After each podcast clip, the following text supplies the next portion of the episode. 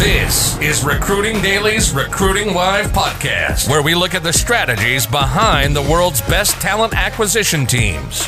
We talk recruiting, sourcing, and talent acquisition. Each week, we take one overcomplicated topic and break it down so that your three year old can understand it.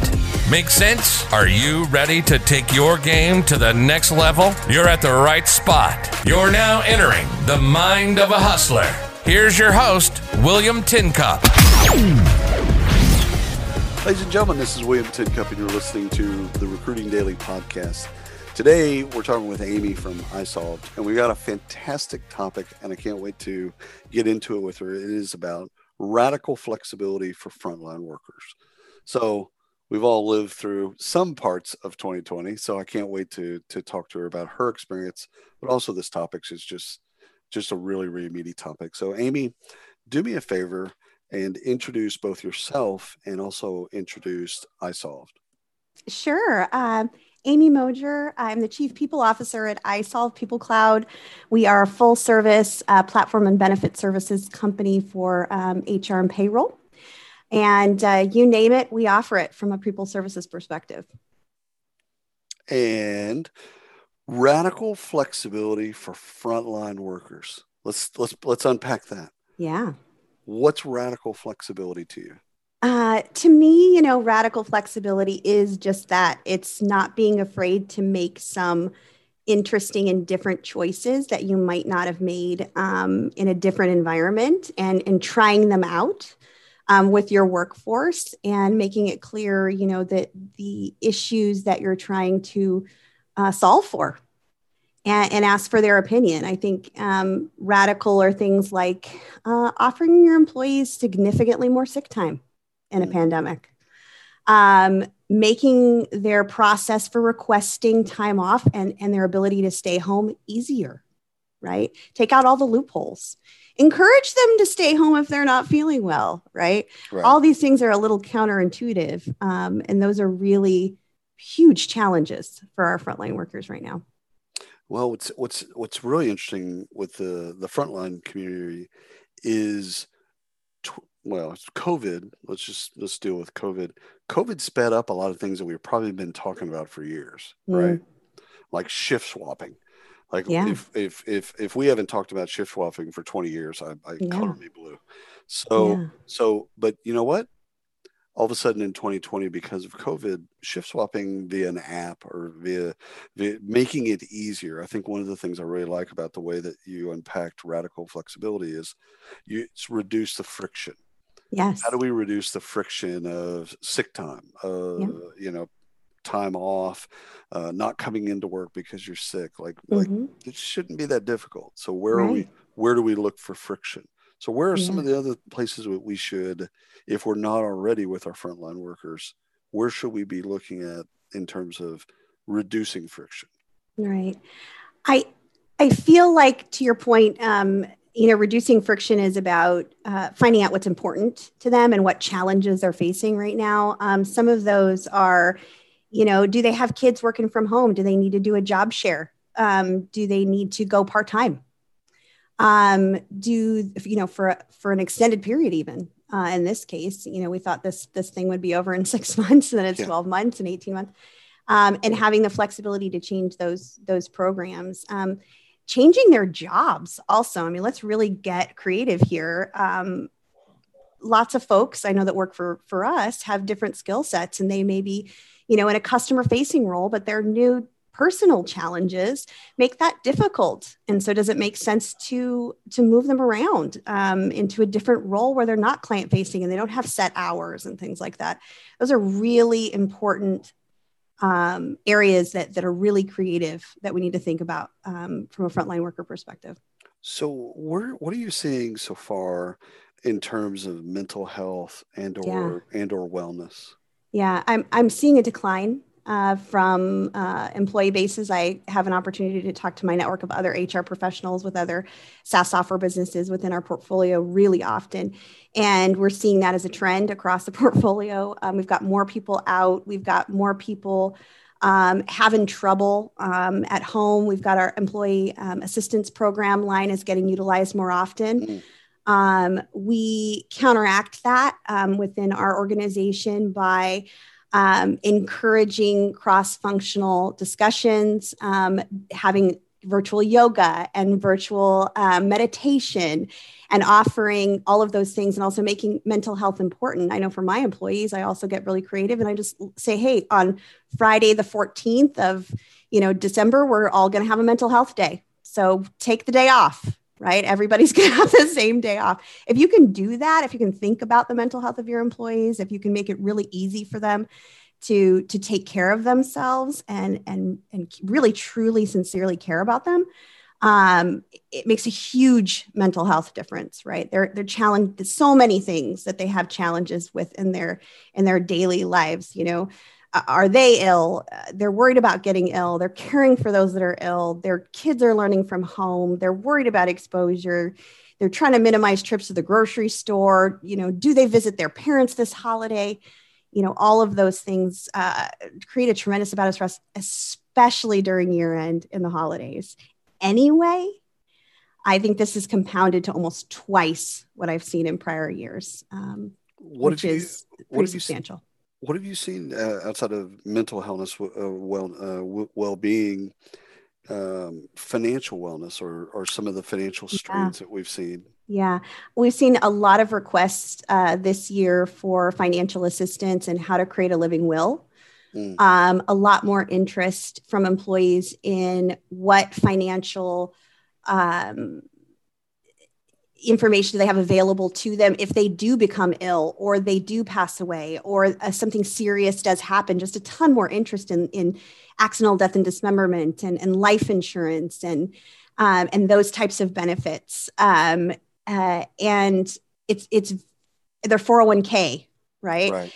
Um, things like that that usually the majority of employees maybe they look at it annually during enrollment, right? Yeah. Uh, maybe. uh, but it, it's really interesting. What becomes important is is very different now. So, so one of the things it, it the, what I like is this is the theme that you've developed of you ask your employees, you yeah. listen to your employees, and yeah. then you get creative. Yeah, yeah. So we do as as, as we think well as we should, right? right? So as we think of that, one of the things that we you know thinking about radical flexibility, looking at EAP and looking at benefits or what we call benefits and perks Mm. and maybe restructuring those to fit, yeah. you know, to fit yeah. the employees that we have. Yeah. You know, William, I'll tell you what we did um, as a result of that very material. And, and, a good example is we used to have a gym membership subsidy mm-hmm. for our employees. Uh, turns out no one can go to the gym this year. So, um, also, the whole concept of wellness is so different now. Right. That we now have a subsidy just for wellness. Yeah. Go get a massage go see a therapist um, you know sure keep your gym membership if you want or yeah. go go buy a you know a unicycle or whatever yeah. peloton or whatever right like you decide. you, you decide yeah. how you want it to work and and uh and that's actually made a huge cultural difference as well and, and shifted us and and i think the way that leaders think about their employees wellness quite a lot so, so the the radical flexibility part, you know, for frontline workers. Yeah. One of the things I love is I think HR gets this. I wonder what leaders or other people outside of HR, yeah. so the other part of the C-suite that isn't HR, how do they or how are they responding to how flexible we need to be? Yeah. They are responding because they have to if they don't respond there's there's no business right yeah, to manage there's no employees to manage so um, they've however i think um, if you've got a good leadership team then you can you don't have to have all the savvy hr stuff right hr is about leadership right, right. Um, if you've got both you've got a double whammy um, which is a good thing right um, leaders are having to focus more on their people and they need to know more about their people. Now, quite interestingly, when you have a workforce working from home that is mm-hmm. flexible and surrounded by their everyday lives while they're working, and you're talking to them quite frequently and more frequently even than you than you were interacting with them before, which is what we found from surveying our employees and our managers. They've got a lot more meetings. They're seeing those people in their natural habitats now via their yep. teams or Zoom yep. or whatever it might be. And they're actually gaining a better understanding for who they are and what's important to them and what they're surrounded by. Um, you know, my five year old comes into a call from time to time. Oh, yeah. Oh, yeah. And, you know, I don't know how many of my direct reports would have known I had one, you right. know, before we were in this situation. So um, I really feel like the level of intimacy that you get as a supervisor with your employee base has actually increased in many situations as a result of this and that increase in communication that you have to have now and very purposeful communication. Well, so I, I've actually enjoyed it. Well, one of the things I want to ask about that is is there there seemed to be a run up before 2020 yeah. to work life balance being kind yeah. of pulled apart. There was yeah. work work and there was you know your personal stuff. Yeah. And then yeah, maybe the maybe the two would touch, but really it was more of a separate. Yeah. But but 2020 has thrust us into uh, not separate. Now there's an integration, forced integration, but an integration nonetheless. Um, there's obviously some silver linings out of that. There you is. Know, there's some there really can that, be. That, right. How do you see this playing out post COVID? I feel like this is a whole new kind of look at how you can work. And it's really forced us all to realize what our priorities are and compartmentalize our lives in a way that maybe would have been more direct previously right? We had more tools. We we drove to the office right. right, and that that was part of our disconnection. Well now you really do have to think about still having that compartmentalization right that works for your own mental well-being but you're also having to create your own you know mental space for different things right instead of physical space. You have i think planning is more important than ever um, and what i'm seeing from the employee base is that they need to learn those skills i think that um, many of us who have had kind of the traditional work situations where we've been going into the office and we have been working remote they don't they didn't necessarily know how to compartmentalize so it's really interesting to provide them with those types of skill sets. It's also a different leadership skill set to manage individuals who are not right in front of you all of the time, right? right. Um, and that has been a big learning experience for us as well um, in enabling our leadership uh, to be able to provide that feedback and have those remote discussions and connect with people remotely um, in a more effective way. Um, but I do see it changing. I, I feel like if I had to make the call now, for us as an organization, the number of individuals that we had working in offices previously um, will will not be the same as a percentage right. of our headcount. Right. We'll end up making really interesting decisions about what facilities we keep open, how those facilities are structured. I feel like there's going to be more uh, collaborative on-site training opportunity at different offices instead of everyone having their own cube. Maybe right. it's a cube share situation. Maybe there's open collaborative space because you're going to get to you're going to work from home a lot more and you're going to get together to collaborate purposefully so I do see that um, that changing as well. And then the level of accountability, I think this all changes a lot of policies as well. Like there's increased accountability for individuals to find that space in their work. And um, and that's a learning experience for managers as well. Um, that they can't have physical control over the employees all the time, so they need to have some built-in trust and some built-in um, uh, metrics and processes and and accountability um, at the employee level um, for things like how do they manage their time off? You know, are they working, you know, eight to eight every day? Instead, are they working nine to one every day? full out? like, is that really important anymore? Or is it more about the work that they're able to get yeah. done? Outcomes based. Mm-hmm. Um, it's interesting that you mentioned the, the, the, changes for leadership, the changes for managers, the changes mm-hmm. for employees. Mm-hmm are some folks are obviously are better with change than others, right? So yeah. I, I have a hot take that I think people, I think that managers that want to post COVID, yeah, managers that want people to return to an office, it's a tell that yeah. that, that they're a bad manager, or maybe that mm-hmm. they they're not embracing a new type of managing and leading. Yeah, I I don't. Yeah, I don't I don't agree that they're a bad manager. I Right. feel like their s- That's a bit harsh. managerial skill set is maybe not aligned with the reality of leadership going forward. That's my diplomatic answer. That to very diplomatic. I like what you did there. That was well done. At your next job at the UN, you'll, you'll no. it is. I mean, I was saying it very harshly. yeah, I understand. But you're right. They're they're they're either not recognizing what's changed, or they are recognizing it and not willing to change. yeah, agreed. One or the other.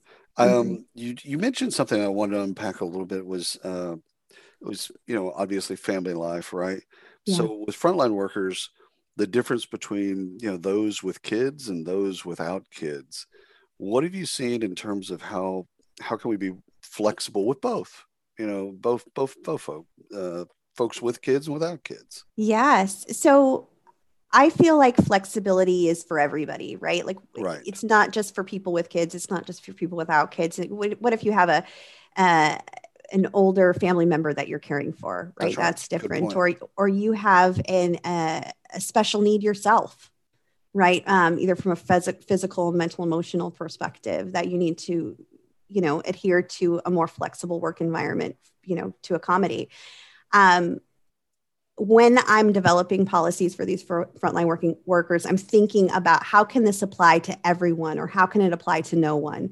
You know, what's the fairness level here? Is it worth calling out or we, do we make it broader um, and increase accountability in other ways so that you don't have individuals taking what we call advantage of certain Mhm. policies and practices? But overall, um, I do see that for individuals right now with families, they're managing a real personal crisis for more than just themselves, right? And uh, and all of us have families to, to a certain extent, but Right. um, some more than others. But that does compound on itself, and there does need to be some compassion for that. Um, but in a very similar way to what it was previously, it's just a little more because we're also our kids' teachers now, right? Yep. Like we're we're also their tutors, and we're also you know sharing offices with our spouses and um, and that requires a level of, of flexibility that that we never had to encounter before. I mean, you're physically building doors where there weren't do- doors right. Built right. in your home before That's to compartmentalize yourself, right? I, I have a sticky note on my door that says recording. Perfect. So so three three questions. One is uh you had mentioned about kind of recalibration or redeploying people Mhm, and mhm. being again going back to that theme of being flexible. Mhm. how is it as an hr leader how do you have that i mean is that a conversation that an employee brings to you or a manager brings to you or is that a, a conversation that you bring to them? Like how do you how do you have a recalibration conversation I think it's both. We want to keep the door open to whoever feels like they need to open it and come to us and talk to us about it. Um, it really, for us, it starts at alignment at the executive level when we're throwing out any kind of idea that's new like that, that might impact the way that we do business. We always want to get buy in from them and help them understand the why. And then we usually roll something like that out to our leaders and say, look, if somebody comes to you and they're having a challenge, this is an option. So put this in your playbook. Um, and then let's talk you know talk with your hr business partner about what might make sense for this particular individual. Is it a reduced work schedule? Is it a different type of job? Is it different hours within the day? Um, there can be a lot of different options. Is it a flex schedule? Do they need to go into the office? Let's let's be honest we still have offices out there. You know is it a situation where they need to in our case apply to go into an office on a regular basis because they don't have a workspace at their homes um, there are a lot of pieces like that, but that we usually have come through the supervisor for us because again, we we want our supervisors to own their own businesses really within the organization and to be able to have that flexibility and make those decisions and bring us in as a partnership in, in making those decisions. I love that. I, it's funny. Well, funny, not funny, but when when the, some of the layoffs started, furloughs started happening in March. One of uh, a buddy of mine that owns a company in the Bay, he decided not to lay off anybody. Talked with his investors, worked it all out, and basically said, Mhm. "I'm not going to lay off anybody." Yeah. And his uh, receptionist, he talked with her, and he said, "Well, what do you want to do?" like, we're not going to be in the office. So what do you what do you what do you want to do? She goes, Well, I've always wanted to work with customers. Mhm. And so we put her in CS and uh, I talked to him. I don't know, probably about a month ago, and he's like, "She's she'll never go back. Yeah. Like she's gonna be. This is her career now. Like Yeah. she's- Creating opportunities. It yeah. is. It's kind of an Yeah. interesting. You know, I mean, what came from something really dark, right? Yeah. Um, so one of the things I was thinking about as you were talking about is how flexibility kind of excuse me, how it's unlocked inclusion. You know, like the way excuse me, me clear my throat.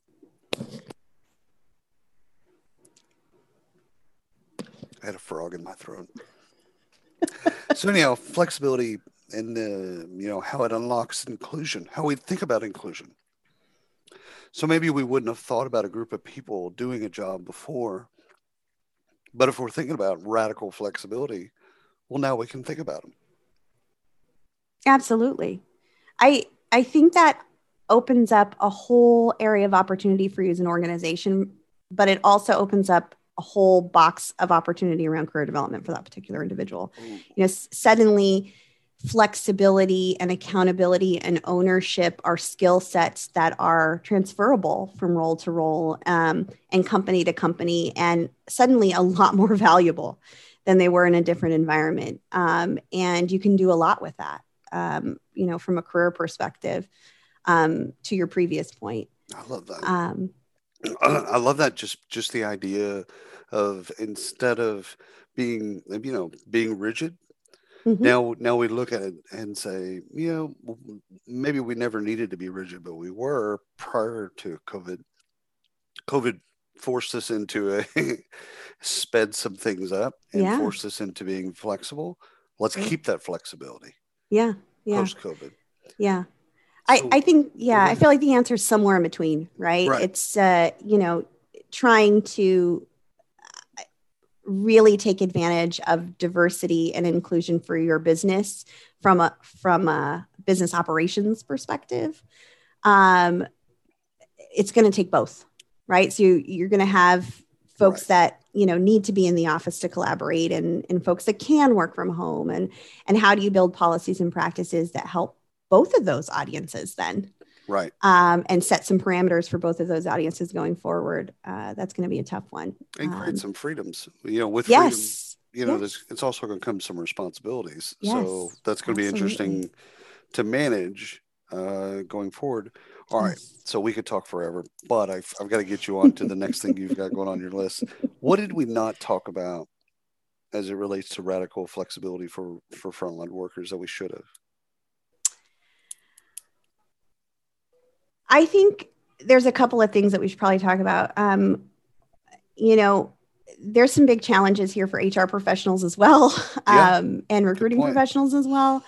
Um, you know, a few things that really became critical as a part of this. Um, you know, setting parameter parameters for backup plans for critical roles. You know, how do you get the work done if you have someone in your production unit that tests positive for COVID? How long will the unit shut down? You know do you have a crew on standby to come in you know after you clean for how long? You know do you shift production to another location? Will the workers that are mandated to stay home get paid? How much will they get paid? How long will they get yeah. these are all considerations that you've got to put together as part of really what became a covid emergency continuity plan at the beginning of this Right. Unfortunately, many of us did, you know, were knock on wood, very fortunate that we didn't have to deploy some of this.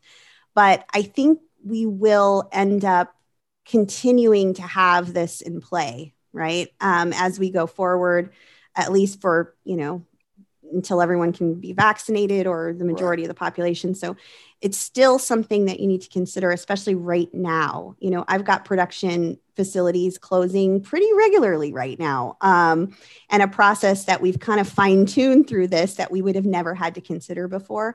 I think there are going to be other types of challenges like that that your HR professionals, um, you know, are going to have to consider as we return to work as well. Do you mandate vac- you know, um, mandate vaccines? Do you, um, you know, how do you schedule and reschedule workers? Right, like what if but will their preference and whether they stay home or go into the office be impacted by the business need for that particular role right. um, so there's Does a ton of affect internal mobility? Yes, exactly. Does it completely change the dynamic of your organization? And is that a positive thing or a negative thing? It's, um, it's funny that you mentioned that because a lot of folks are, are rethinking culture. Yes. As yeah, it relates, huge. Uh, you know, right now because well, culture was you know lunches and then Yeah. beanbag chairs and you know all this Yeah. other stuff, which was cool. Uh, but they real also a lot of companies have realized how that wasn't really culture. Yep, agreed. And then bringing it back to what I do, it's, it fills into the cultural base as well. Over the last six months, I, I just started with iSolve right Mhm. at the beginning of the pandemic. Oh, and uh, and really have never met any of the folks that work for me or any of my executive team or any other employees at iSolve, to be quite honest. And it's really unique to be the head of people and not have met any people. Um, but what's enabled me to do that is having the right technology, and that kind of feeds back to my whole pitch that I'm from iSolve. We're we're a you know an HR platform company, but it doesn't matter what technology really. Um, and my my coworkers that iSolved, they're going to say, "Oh, she said that on the podcast," but it really doesn't. Just take advantage of the technology that you have, um, make it relevant to you and what you're trying to achieve, and really utilize it to the fullest potential. Because there's a lot of communication that you can do via your HCM system and your platform. There's a lot of training that you should be, you know, implementing that you can do remote. Um, and there's a lot of culture building that you can do just by over communicating with your employees and help and being creative and helping you know make things fun um, from a remote perspective. They're really just looking for information and uh, connection, whether that's physical connection in an office or not. Turns out doesn't matter. So Well, let's put let's just hard stop right there because Yeah. you were amazing and this topic was was just great. So so thank you so much for for Thank coming on the podcast. I absolutely Oh. appreciate you. thank you, William. I appreciate it as well. Take care. Awesome and and to everyone, thank you for tuning in and until next time. You've been listening to the Recruiting Live podcast by Recruiting Daily. Check out the latest industry podcasts, webinars, articles, and news at recruitingdaily.com.